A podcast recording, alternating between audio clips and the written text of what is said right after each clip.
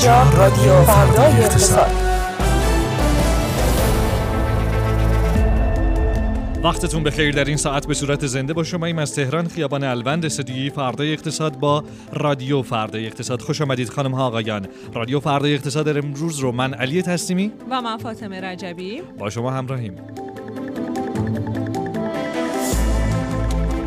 گردش مالی بالای فیلتر شکنها در ایران. درآمد نجومی باندهای تبهکار از تصادفهای ساختگی. گلایه سازمان بازرسی در مورد فعالیت بانک ها ما را راه نمی دهند پردرآمدترین شغل های سال 2023 کدامند؟ پرسپولیس 35 میلیارد دیگر از درآمد بورسیش را خرج کرد. آیا سازنده های حرفه‌ای بازار مسکن را ترک کردند؟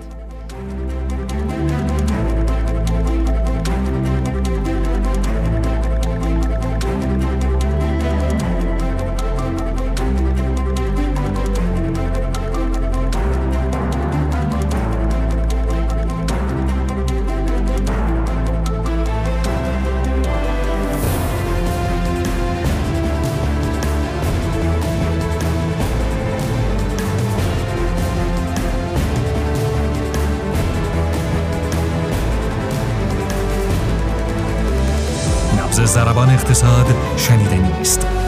در رادیو فردای اقتصاد. بله نبز زربان اقتصاد شنیدنی است با رادیو فردا اقتصاد. خوش آمدید خانم ها آقایان به سی و دومین اپیزود از فصل دوم رادیو فردا اقتصاد در پنجمین روز از شهریور ماه. باعث افتخار ماست که همراه شماییم به خصوص شمایی که به صورت زنده ما را از تلگرام رادیو فردا اقتصاد شنونده هستید لطفا رادیو فردا اقتصاد رو به دیگران هم معرفی کنید. خیلی ها هنوز نمی‌دونن که می‌تونن به صورت زنده ما رو شنونده باشن. من همش و- منتظرم که شما بگی که مثلا چی؟ پنجم اشهریور. پنجم شهریور نه چون می‌گفتین که امرداد آره مثلا همش امرداد درستش. مرداد بله. مردگیست. بله این که میشه ام- امرداد عکسش. شهریور چیست و هم همین چیزی است که عالی. هست. ممنونم. همش می‌خوام بگم هی فکر می‌کنم که الان میگه اشهریور نه نه. عادی نمیشه. خب عرجبی کارتون نداریم. می‌خوایم بریم ممنونم سراغ ابهرامی سروش. با آخرین های بازار سرمایه طلب و ارز. بورس دوباره سبز؟ سبزه چی بگم واسهتون امروز؟ دیگه بره کنم شماست. اول از همه بله. دیگه روز روز ماست و چرخید ایام به کام ما الان چرخیده. واقعا تو کوچه‌تون بازار- عروسیه آره دیگه عروسی خیلی خوبی هم داره برگزار میشه. بازار امروز خیلی حالش خوب بود. بازار سهام نزدیک به 3 درصد شاخص کل بورس رشد کرد. بیشتر از روز گذشته. فارغ از این موضوع ارزش معاملات خیلی نکته مثبتی بود توی بازار امروز. یه چیزی نزدیک به 8000 میلیارد تومان یه- تقریبا یه قدم مونده بود برسه به 8000 میلیارد تومان مدت ها بود ماه ها بود. ما همچین ارزش معاملاتی رو نداشتیم. تقریبا میشه گفت از همون اوایل اردیبهشت که بازار حالش خوب بود همچین ارزش معاملاتی ثبت نشده بود. ورود پول داشتیم دوباره امروز 600 700 میلیارد تومان اما حالا بیام یه داستانی بگم از اینکه چه اتفاقی افتاد در بازار. از اواسط روز گذشته بود. عصر روز شنبه بود که آقای خاندوزی وزیر اقتصاد اومدن یه صحبتی کردن. با خبرنگارا و گفته بودن که احتمالا ما یک حالا کارهای خوبی خبرهای خوبی برای صنایع بورسی کشور داریم که روز یک شنبه احتمالا منتشر میشه. حالا ما همچنان منتظریم که این خبر بیاد. فعلا نیومده. ما ببینیم چه اتفاقی قراره بیفته و بشه؟ این خبر چیه. اما دو سه تا خبر هستم نمی‌تونیم چرا؟ شنیده ها رو قبلا هم در موردش صحبت کردیم که یکی بحث همین نرخ خوراک پتروشیمی ها بود و یکی هم بحث همون نرخ تأثیری که گفته شده از 28500 تومان قراره بره روی در رابطه 37 با 37 مالیات یا عوارض عوارض صادراتی. هم گویا آره اونم که خبرش قبلا اومده بود دیروز فکر کنم بهش اشاره کردیم که فعلا گفتن دست نگه دارن گمرک ها انجام ندن این ابلاغیه رو و فعلا متوقف شده. کلا صحبت ها زیاده که قرار چه اتفاقی بیفته. اما یکی دو تا خبر اومد که میشه در موردش صحبت کرد. که همون نرخ از تسعیر ارز 37500 37000 تومانی که سخنگوی مرکز مبادله ارز و طلا ایران اومدن تکذیبش کردن. گفتن فعلا هن- هنوز هیچ حالا صحبتی نشده هیچ چیزی به ما ابلاغ نشده که بخوایم نرخ تسعیر رو انج... تغییرش بدیم میشه به 28500 هم بگی که چه اهمیتی داره این موضوع؟ ببین الان اتفاقی که داره میفته از چند جنبه این نرخ ارز مهمه. یکی اینکه خب خیلی از صنایع محصولاتی که توی بورس کالا دارن میفروشن با نرخ پایه دلار 28500 تومان این اتفاق داره میفته و اون محصولاتی که رقابت روشون انجام نمیشه تقریبا با همون قیمت پایه معامله میشه. یعنی نرخ دلارشون رو بیارن رو 10000 تومان هم بازم همون 10000 تومان تومن مجبورن محصولاتشون رو بفروشن. چون خریدارش یک خریدار فقط. و اینا قدرت چانه زنی خاصی ندارن از سمت دیگه خیلی از صادر کننده ها هم وقتی ارزششون رو وارد می‌کردن مجبور بودن با نرخ 28500 تومن به ریال تبدیلش کنن یا بفروشن به وارد کننده ها. اما اگه تغییر کنه بیاد روی 38500 تومن به یک باره این مبنای روند 38500 تومان چیه؟ این مبلغ این بر اساس عرض تقاضا داره اتفاق میفته یعنی یک مرکز مبادله انجام صورت گرفت و ش- حالا میشه گفت ایجاد شد قبل ایجاد از. سال و به هر حال بر اساس عرض و تقاضایی که اونجا هست این 38500 تومن داره قیمت می‌خوره فکر کنم الان 37500 تومن تا 38000 تومن حدودا و اون 28500 تومن هم که نرخ گذاری حالا دستوریه که بر اساس حالا اون فرمولی که شاید خود حالا سیاستگزاران توی بانک مرکزی اندازه می‌تونه باعث باعث آره، جهش می‌تونه سوداوری شرکت هایی که بله. تحت- تاثیرن یک خبر دیگه که اما اومد و خیلی خبر مهمیه صحبتی بود که آقای مهدوی ابهر داشتن در رابطه با بحث همین نرخ خوراک پتروشیمی ها؟ دبیر انجمن کارفرمای صنعت پتروشیمی هستن ایشون و ایشون گفتن توی جلسه ای که قبلتر هم در مورد صحبت کردیم چهارشنبه هفته گذشته برگزار شد وزارت سمت توش بود وزارت نفت بودن خود دولت بودن. اونجا تصمیم بر این گرفته شده که نرخ خوراک پتروشیمی 7000 تومان نباشه و فرموله بشه. و این فرمول هم حالا قرار هست که اعلام بشه. پیشنهادی که داده اینه که اون سهم هاپ های اروپایی کمتر بشه یعنی اون قضیه. فرمول گذشته که تا سالها حدود ده سال اگه آره. اشتباه نکنم مبنای قیمت بود اونم حتی نه یه فرمول مشخص نیست. هنوز جزئیاتش به بیرون منتشر نشده گفته میشه برگشتیم به 6 ماه قبل وقتی آره. میگم ممکنه همون قبلیه باشه ولی هنوز هیچ جزئیاتی منتشر نشده ولی گفتن هر چیزی هم باشه دیگه در گذشته حالا تحت تاثیر گذشته قرار نمی‌گیره و از لحظه ابلاغش این نرخ اگر هم ممکنه که جواب. این سوالو الان براش حضور- ذهن نشته باشه اگه داشتی بگو اگه همون فرمول مبنا قرار بگیره حدودا قیمت نرخ حدودا همون؟ حوالی بستگی داره با چه نرخ دلاری باشه برمیگرده یعنی به می‌خوام ببینم فرقش. با اون هفت تومنه خیلی؟ زیاده آها. اگه با دلار همین مرکز مبادله باشه حدودا میاد رو همون 5000 تومانی که سال گذشته سقف بود اگه 28500 تومن باشه که باید باشه با توجه به. نرخ تاثیر از میاد حوالی 3300 600 تومن تون گفتن که باید بین 12 تا 14 سنت باشه تقریبا اون فرمولی که الان با نرخ‌های حال حاضر گاز. دست.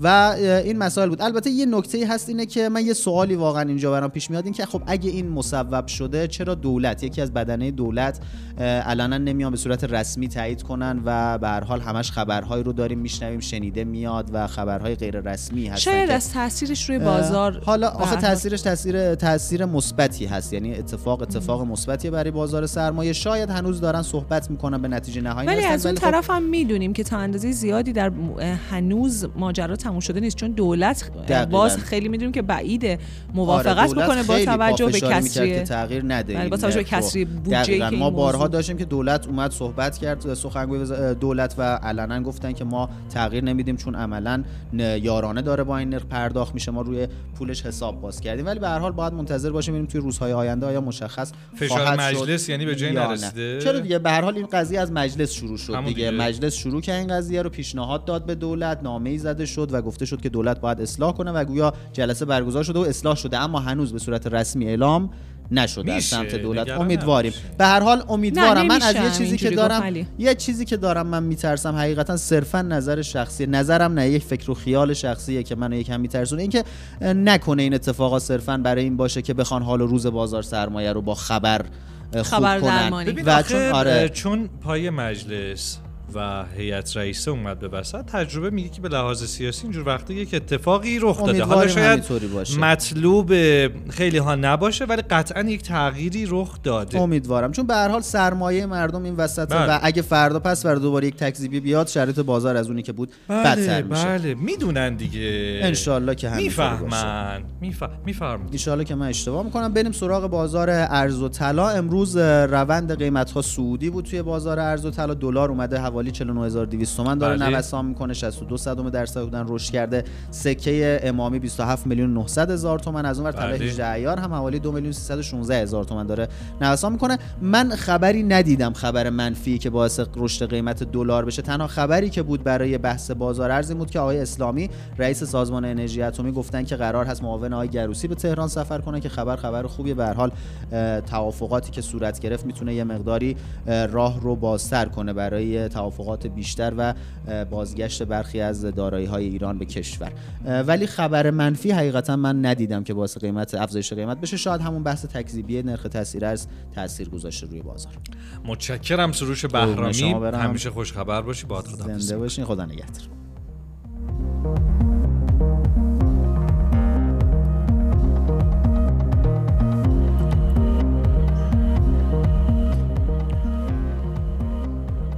خانم فاطمه رجبی چه خبر؟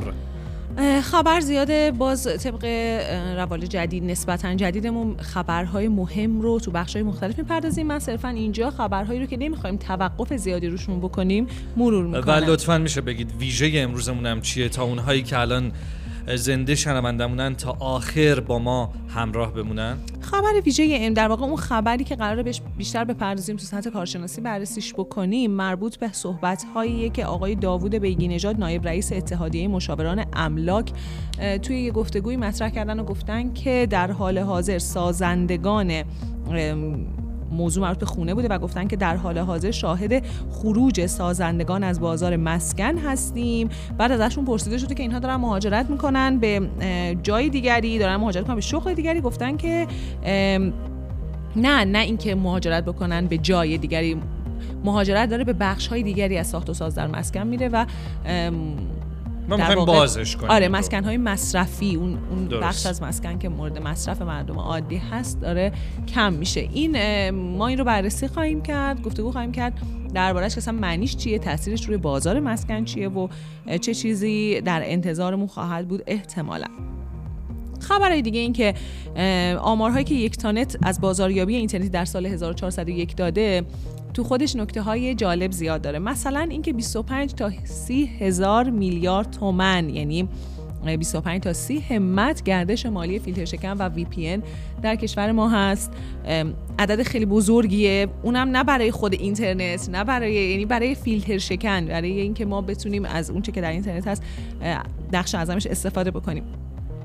نکته دیگه این که نرخ استفاده از فیلتر شکن رو هم که قبلا در دربارش صحبت شده بود توی این گزارش باز ما می‌بینیم. این که میگه نزدیک به 80 درصد افراد از فیلتر شکن استفاده می‌کنن در حالی که 87 درصد آدم ها کسانی که در واقع در ایرانی هایی که گوشی دارن گوشی هوشمند دارن. 87 درصد کل کسایی که تلفن همراه دارن گوشی هوشمند دارن. حالا 80 درصد از فیلتر شکن استفاده می‌کنن. شاید بتونیم بله. اینجوری نتیجه بگیریم که 70 درصد معذرت می‌خوام فقط 7 درصد کسایی که گوشی هوشمند دارن از فیلتر شکن استفاده نمی‌کنن. نکته دیگه این که قاضی اجرای احکام ناحیه 36 تهران گفته که توی یکی از پرونده های تصادف ساختگی سرکرده باند تصادفات ساختگی توی 6 ماه بیشتر از 500 میلیون تومن درآمد داشته. اینایی که علکی میان از بغل و پشت می‌زنن. از بغل و پشت می‌زنن خودشون جلوی ماشین میندازن در واقع با موتور میپیچن جلوی ماشین خورده میشن زمین یعنی کلا تصادفات ساختگی که چه از بیمه بدنه استفاده بکنن بله، چه از بیمه بله. شخص سالس استفاده بکنن. در واقع اینها یک باند در در واقع هیئت باند فعالیت می‌کنن و درآمدهای خیلی کلانی دارن. همینطور که جالبه. این قاضی گفته چیزی در حدود 500 میلیون تومان در 6 ماه که می‌کنه به عبارت چیزی نزدیک به 80 میلیون تومان ماهانه. ماهانه. رقم بزرگه. بسیار دیگه خبر نکته دیگه این که زبی الله خدایان رئیس سازمان بازرسی کل کشور گفته که ما می‌خوایم به اطلاعات بانک ها و تسهیلاتی که اونها پرداخت می‌کنن ورود بکنیم. ببینیم به کی وام میدن چی کار دارن می‌کنن. ما هم استقبال می‌کنیم. اما گلایه کردن گفتن که مقاومت می‌کنن. هم بانک ها مقاومت می‌کنن همین که نماینده دولت جلوی نظارت هوشمند سازمان بازرسی بر بانک ها رو گرفته. چطور, ممکنه که مثلا دولت نظر سازمان بازرسی به وضعیت بانک نظارت بکنه به فعالیتشون نظارت بکنه؟ بعدم که به دوباره وام میدن. آره دوباره گلایه کردن گفتن که آقا اگه سازمان بازرسی محرم نیست وزارت اطلاعات محرم نیست دیوان محاسبات محرم نیست پس چه دستگاهی محرمه که بیاد دخالت بکنه ببینه که بانک دارن چی کار می‌کنن؟ یه ماجرا دیگه خب خیلی ایران مربوط به کشور ما نیست اما تو خیلی دیدم که تو خبرها خیلی بهش توجه شده. گزارشی از اکونومیست با جای به حساب بهمن نژاد به همین مناسبت خالی می‌کنیم. گزارشی که میگه که پردرآمدترین شغل ها در سال 2023 چه مشاغلی بودن؟ خیلی جالبه. ما می‌بینیم که بالاترین درآمدها برای خلبانا و کمک خلبانا بوده. جدا. برای جراح مغز و اعصاب بوده. برای مهندسی حالا تو این گزارش اینجوری ترجمه شده که مهندسی یادگیری ماشین منظور احتمالا همون ماشین لرنینگه بعد مهندس نفت خیلی درآمد بالایی داره مدیر امنیت سیستم های اطلاعاتی خیلی درآمد بالایی داره. ولی متاسفانه تو هیچ کدوم اینا متخصص زنان مدیر منابع انسانی. آره. بعد این طرف پزشکا خیلی سهم پزشکا از این ماجرا این سمت بالاست. خود پزشکا بعد جالب اینه که توی اون شغلا که خیلی درآمد بالایی دارن پزشک عمومی یا همون جی پی جایگاه خیلی بالایی داره. البته اولین همون جراح مغز و اعصابه. بله بله. که چقدر درآمد عجیب غریبیه. بله. 609 هزار دلار. هی به من میگن صدات اوت بیا نزدیکتر. کلا چشم. پ... هم تو می‌بینی که چقدر پزشکا جایگاه بالایی دارن. یعنی یه جورایی جهانه اگه- ها دوستان این ایران نیست. بله. یعنی جراح مغز و اعصاب جراح متخصص بیهوشی متخصص زنان اگه جراح اشتباه فک و نکن- صورت اگه اشتباه. نکنم بین چا... 13 درآمد بالای مشاغل جهان فقط یه دونه مدیر اجراییه دقیقاً. که توی جامعه پزشکی نیست بقیه همه تو جامعه پزشکی هن. آره بعد جالب اینه. مثلا جایگاه روان پزشکا چقدر بالاست هفتمن آره خیلی جالبه خیلی جالبه. مسئول سرمایه گذاری 23 دیگه آخریش مدیر آیتی میشه. بله. ولی این- دوستان می‌خواستم بگم که خیلی بده. خیلی بد وضعی ما هم دوچار شدیم. که یه زمانی بود آدما به خاطر علاقهشون عشقشون می‌رفتن در رشته های پزشکی. الان کاملا به خاطر پوله. از کجا میگی کاملا به خاطر پوله برای اینکه دوستان زیادی دارم که دانشجوی پزشکی بودن هستن به این نوع نگاه شما میگن. استقرای جزء بله، بله. شما از اون چه که پیرامون خودتون می‌بینید تعمیم میدین و این بله، نگاه علمی. نیست علمی نیست ما اینجا به عنوان یک دانشمند صحبت که. درآمد و در واقع آورده مالیه شغل نکته بسیار مهمیه در رابطه با اون شغل صد درصد اما رشته های پزشکی خیلی نیازمند عشقه به دلیل اینکه شما با جون انسان ها طرفی قسم یاد می‌کنی که اون قسم تضمین کننده اینه که شما فارغ از درآمد و پول در هر نقطه ای که ضرورت باشه من فکر می‌کنم اگر نظارت های. کافی وجود داشته باشه فرایندها و روندها درست طی بشن بدون اون عشق هم کارا درست پیش میره. مهم اینه که پول خوبی در بیارن. آقای تصمیمی بعید می‌دونم. و آب نمیشه تو که. پزشکی بعید می‌دونم. ولی به هر حال الان اینجوریه. یعنی اصلا این دوستانی که ما داریم تو انتخاب رشته میگن آقا همه میشینن میگن که آقا خب عجیبه چون تو ایران شرایط چی بیشتر میترکونه بریم اون رشته مثلا امسال باید بریم فیزیوتراپی. به نظرم منطقیه. من آخرین خبرم هم- منطقیه؟ بله من آخرین خبرم هم مرور بکنم. اینکه پرسپولیس 35 میلیارد دیگه از درآمد بورسی خودش رو خرج کرده. جزئیات خبر میگه که در واقع هزینه امور جاری شده این درآمد بله. که بابت فروش سهام پرسپولیس به دست اومده بود. خب همه می‌دونیم این در در واقع پولی که میاد قراره که صرف توسعه بشه صرف در واقع افزایش ارزش باشگاه بشه صرف امور جاری نباید بشه امور جاری باید درآمدهای جاری کسب بشه. در بله. واقع باید صرف افزایش سرمایه یه جورایی بشه که بتونه ارزش این برند رو ارزش این شرکت رو بالا ببره. اما متاسفانه 35 میلیارد تومن صرف امور جاری شده در این باشگاه. حالا احتمالاً باشگاه های باشگاه استقلالم آمارهاش بیاد خیلی تفاوتی نکن بسیار عالی. بریم با هانا پاکمن. نگاهی داشته باشیم به آخرین خبرهای شرکتی. و بعد از اون هم مجتبا نظری رو در استودیو خواهیم داشت و در رابطه با سوژه امروز که پیشتر فاطمه رجایی بهش اشاره کرد صحبت می‌کنیم و اون اظهارات نایب رئیس اتحادیه بله. املاک بود نایب رئیس اتحادیه مشاوران مشاوران املاک بود. بسیار خوب. هانا سلام. سلام عصر همگی بخیر. عصر شما هم بخیر. مهمترین خبر امروز اینه که ما 13 همین ارز اولیه سال 1402 رو داریم که قرار سهام شرکت تامین سرمایه کاردان روز چهارشنبه در بورس عرضه بشه. بله. که حالا قرار این شرکت 630 میلیون برگ سهم از سهام خودش رو منتشر کنه. حد اکثر سهمیه هر کد حقیقی و حقوقی هم 1200 سهم. قیمت بله. مبنا هم 644 تومنه بله. خبر بعدی شرکت پتروشیمی آبادان بیان کرده که بعد از 6 سال اقدام به اوورهال واحد های تولیدی خودش کرده. حالا اوورهال هم میشه تجهیز نوسازی و بازسازی اساسی تجهیزات و ابزارهای خودشون. که معمولا شرکت ها برای اینکه کاهش توقفات تولیدشون رو کاهش بدن و راندمان رو بالا ببرن و کیفیت تولیدشون رو افزایش بدن اقدام به اوورهال تجهیزات خودشون می‌کنن. حالا این روز ما گزارش عمل کرده شرکت ها رو داریم. طبق روال هر ماه یه مرور کوتاهی هم به گزارش ماهانه مهمترین شرکت ها می‌کنیم. مهمترین گزارش امروز حالا شرکت سرمایه‌گذاری تامین اجتماعی که با نماد 60 معامله میشه است. بله.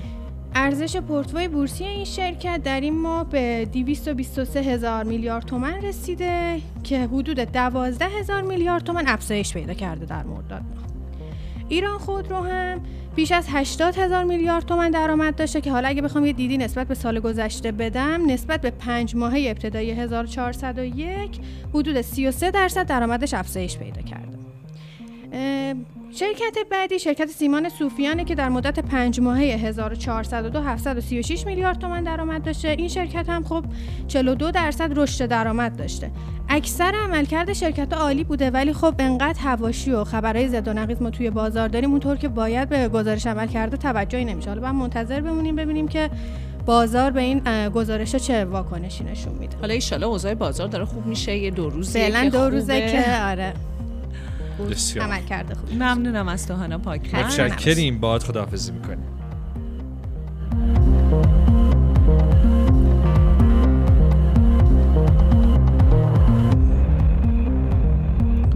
خب خانم رجبی شما منو بران داشتی که برم سراغ تحریریه. بران داشتم. مثلا نمی‌تونم کسی رو بران بدارم. داشتین دیگه. و از بچه های تحریری بخوام حالا نمی‌دونم از کی دقیقا باید بریم سراغش. و اون همینه که اگه بتونیم یه تحلیل در بیاریم راجع به همین وضعیت درآمد در رشته های پزشکی میزان تاثیرش در انتخاب اون رشته ها توسط دانشجویان و یه کارشناس اخلاق پزشکی رو هم بیاریم که برامون توضیح بده که چقدر یعنی امر و باد و مه و خورشید و فلک دست به دست هم بدن بله. که شما ثابت بکنی نه که نه نه. واقعا برام مهمتر از پوله. نه. که ثابت بکنیم که آقا در در عرصه پزشکی چطور فکر کردن انتخاب کردن و جلو رفتن اخلاقی تر هست اقلانی تر هست و به نفع جامعه. آقای نظری خوبین؟ سلام مرسی. سلام درود آوردنتونا به زور رو صندلی. دیگه اصرار رو تشریف برده بودن گل بچینی. نه پشت میزم بسیار خوبین؟ سلام به تو مشتبه نظری از سرویس اقتصاد کلان. فردای اقتصاد بله. آقای نظری صحبت کردیم قبل از برنامه با هم دیگه در رابطه با صحبت های آقای داوود داوود بیگی نژاد درباره اینکه سازنده های حرفه‌ای دارن بازار مسکن رو ترک می‌کنن من راستش به عنوان یک مخاطب عام وقتی که این خبر رو شنیدم با خودم گفتم که بهتر شاید این نشون بده که اون ولع ساخت و ساز اون رونق ساخت و ساز افتاده باشه و شاید این معنیش کاهش قیمت باشه. دست بردارن اصلا فراموش کنن بخش مسکن و برن این کارهای دیگه بکنن. شاید اینجوری ما هم بتونیم یک روزی خونه بخریم.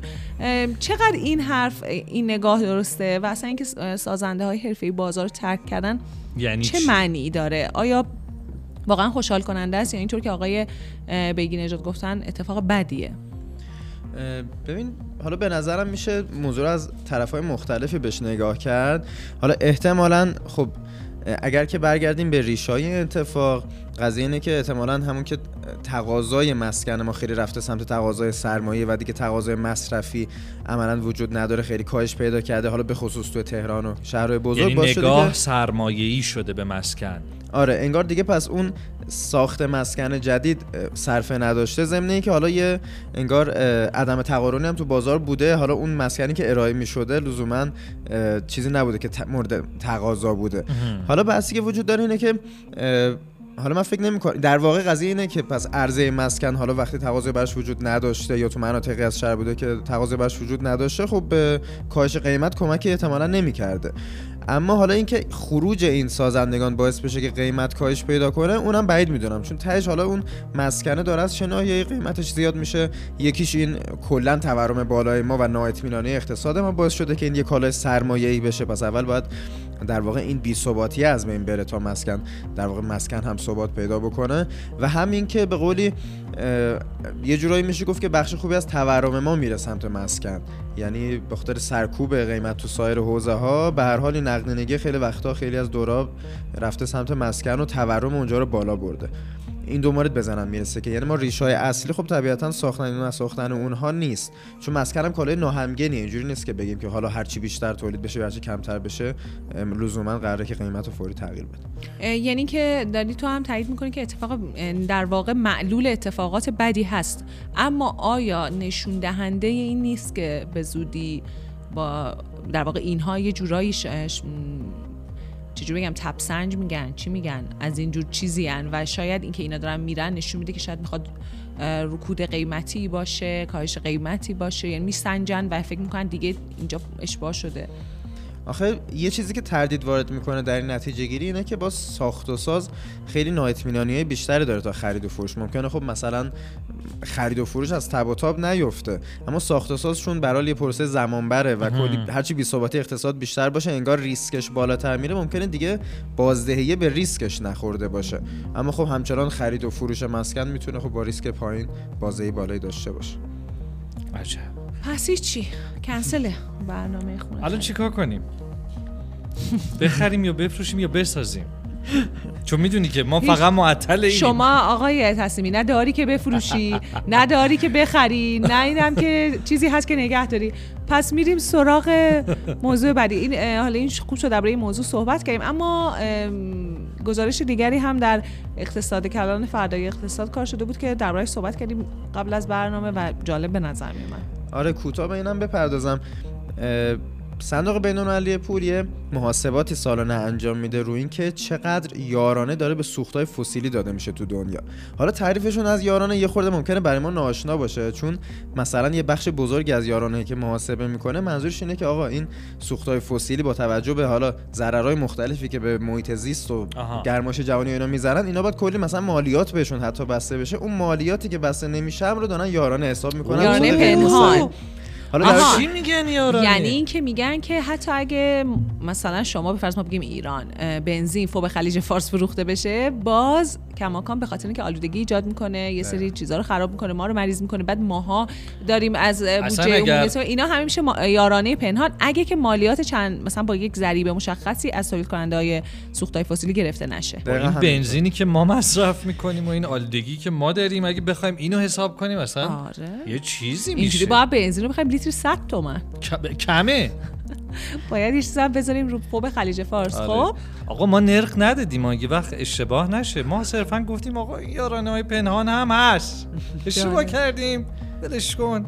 اصلا به چه خصوص- بحثیه. میفرمودیم آره خصوص تو دنیا حالا سر اینکه یه خورده هم قیمت های جهانی بنزین و اینا در واقع نفت و اینا افزایش پیدا کرده بود خب. خب یارانه های مستقیم هم بیشتر شده بود یعنی یارانه های مستقیم هم دو برابر شده بود سال گذشته در مجموع محاسبه کرده که مثلا 7 تریلیون دلار یارانه در مجموع به سوخت فسیلی داده شده و خب سوالش اینه که خب چرا مثلا باید این اتفاق بیفته در حالی که گرمایش جهانی داره در واقع سال به سال وضعیتش بدتر, بدتر میشه و.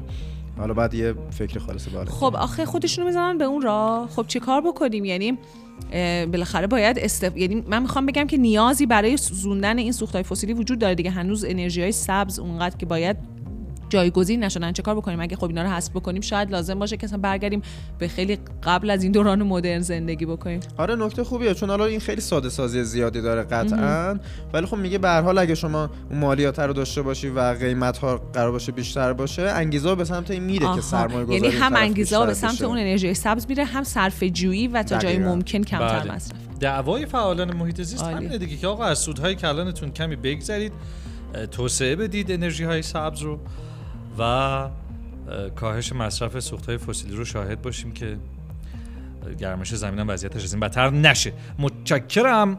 از تو مشتبه نظری با خداحافظی می‌کنیم. مرسی خدا خب شنونده رادیو فردای اقتصاد بودید. داریم هنوز. خب خانم رجبی چی میگن اینجوری حرف زدن و؟ یعنی اگه که بچه ها به موقع بیان و شما این وسط ها بله. تایمی خالی نداشته باشی اصلا نمی‌خوای بذاری من فضای خیلی مجازی رو بگم. گفتن که فضای مجازی. چشم چشم واقعا سوساری. چشم بفرم. اه، ترند های فضای مجازی با خانم رجبی. ویبره بله. گوشیتون هم گویا دوستان رو داره آزار میده. البته ویبرشون نیست. می‌دونین دوستان خانم رجبی هستن که با وجود اینکه می‌دونن ایشون روی آنتن رادیو اقتصاد هستن دست از تماس بر نمیدارن رادیو فردا اقتصاد یک حسادتی نسبت به روابط دوستیم احساس کردم صحبت که شروع شما دوستای کمتری داری آدم خیر، بله، می‌دونن. نه همینطوره. می‌دونن کارم چی. ترنت های فضای مجازی رو من بخوام مرور بکنم. بی اقراق تا اندازه زیادی فضای مجازی حتی در بین فعالای اقتصادی تحت تاثیر یک سری اتفاقاتی که در دانشگاه ها میفته خبری که در رابطه با کنار گذاشته شدن دکتر شریفی زارشی از دانشگاه شریف منتشر شد خیلی سر و صدا و حاشیه داشت یعنی و انتصاب اون یکی آقا چی بود اسمش من ترجیح میدم خیلی به اون بحث نپردازم همزمانیش آره. همزمانیش چیز بود ثابتی. خب آقای. ثابتی آره. بله ولی موضوعش اینه که خب اون بحث بحثی نیست که حالا بخوایم بهش بپردازیم چون که خیلی هم در ارتباط با اخراج آقای شریف زارچی نیست؟ ایشون چیز بله، دیگری درس میدن کار بله. دیگه می‌کنن. اینا صرفا همزمان اتفاق افتاده. اما ام، به هم میاد خط- دیگه اتفاقا. بله اخراج آقای شریفی زارچی از دانشگاه شریف؟ در کنار چند اخراج دیگه از دانشگاه های دیگه مثل دانشگاه شهید بهشتی دانشگاه تهران طی روزهای گذشته خیلی سر صدا رو انداخته. این روند خب چند ماهی هست که شروع شده. اما در رابطه با آقای شریفی زارچی از اونجایی که خب ایشون با هر متر و معیاری نخبه حساب میشن دیگه. سال 2000 مل- مدال طلای المپیاد کامپیوتر رو گرفتن از در واقع در کشور چین برگزار می‌شد اون مسابقات. و اصلا همه جوره می‌دونیم که ایشون نخبه برای همین خیلی سر و صدا راه افتاد کنار گز... انداخت کنار گذاشتن ایشون. خیلی اومدن خود دانشگاه اعلام کرد که ایشون روندهای اداری فعالیتشون رو طی نکردن. اون موقعی که باید درخواست تجدید قرارداد می‌دادن ندادن و کاراش کارهای اداریشون رو یعنی نکردن اخراجشون به بروکراسی ب... نه گفتن که کارهای اداریشون رو نکردن. در واقع نامه‌ای که دانشگاه زده بود. اما آقای شریفی زارچی اومد و مثلا توی حالا نشون دادن در کارتابل خودشون در دانشگاه که درخواستاشون رو دادن. دانشگاه بررسی نکرده. از اون طرف گفتن که نباید درخواست فیزیکی داده می‌شد. اصلا ماجرا به یک جاهایی رفت که خیلی عجیب بود. خلاصه که میگم همه درباره این موضوع یه جورایی یک کامنتی می‌دادن. مخصوصا که باز برمیگردیم اون ماجرای مهاجرت نخبه ها برمیگردیم به اون بحث برخوردایی که میشه و اینا که در واقع اینا همه یه- حساسیت ایجاد کرده که هر اتفاقی میفته بلا فاصله با واکنش های بسیار تند و در واقع همه جانبه ای مواجه میشه. ماجرای دیگه که خیلی به چش مخصوصا حالا فعالای اقتصادی شبکه های اجتماعی اومد این بود که آقا چرا گزارش تورم رو به جای اینکه خود مرکز آمار منتشر بکنه خبرگزاری تصنیم منتشر کرد. خب سالهاست که گزارش ها رو اصلا سالهاست هیچی قانون و وظایف و اینا میگن که مرکز آمار باید منتشر نکرده یعنی نه. مرکز منتشر نکرد البته مدت زیادی بود که منتشر نمی‌کرد. شاید مرکز آمار با, قر- با خبرگزاری تصمیم بسته که آماراشو بده به اونا فقط. نمی‌دونیم چه اتفاقی افتاده اما به هر حال متولی انتشار این دست آمار مرکز آمار بوده. یه مدت زیادی بود اصلا منتشر نمی‌کرد. شاید خبرگزاری تصمیم مرکز آماره؟ نمی... نه نه اینو نه. خیلی بعید می‌دونم خیلی. خب. ولی موضوع اینه که خب خیلی از این جنبه به ماجرا ورود کردن که از این بود به ماجرا ورود کردن که اینجوری مرجعیت مرکز آمار زیر سوال میره. مهمتر از اون مرجعیت آمارهایی که منتشر شده زیر سوال میره. مثلا ما الان می‌خوایم دو سال دیگه ارجاع بدیم به این آمارا. بله، بله. یکی برگرده بگه که این آمارا اصلا سندیت نداره. کی کی گفته؟ بگیم خب خبرگزاری تصنیم. و بگیم خب مرکز آمار گفته. و یه جوری خب خیلی به این نکته اشاره کردن که مرکز آمار به طور کلی دولت نمی‌خواد مسئولیت این آمارا رو یعنی هم آمار رو منتشر می‌کنه یه جورایی همین هم که اینجوری نیست که اجازه بده که بعدا مثلا خیلی راحت استناد بشه به این قوانین. یه جوری نمی‌خواد مسئولیت این آمارها رو قبول کنه. خلاصه خیلی این ماجرا حاشیه داشت. جالبه. یه دعوای خیلی زیاده حالا وقتمون کمه ولی این یه دعوای خیلی دعوای خیلی در واقع مبسوطیه که بین وکلا و وزارت اقتصاد را افتاده. اگه بخوام دقیق تر بگم مرکز ملی بهبود کسب و کار وزارت اقتصاد مدت هاست که دنبال تسهیل دادن مجوز در همه مشاغل. این یک, تر... یک در واقع طرحی بود رفته مجلس از. از مجلس اومده بیرون. به این صورت که آقا جان چرا میگید مثلا دو تا داروخونه اینجا کنار هم نباشن؟ آها. به شما چه؟ بعد 20 تا داروخونه باشن.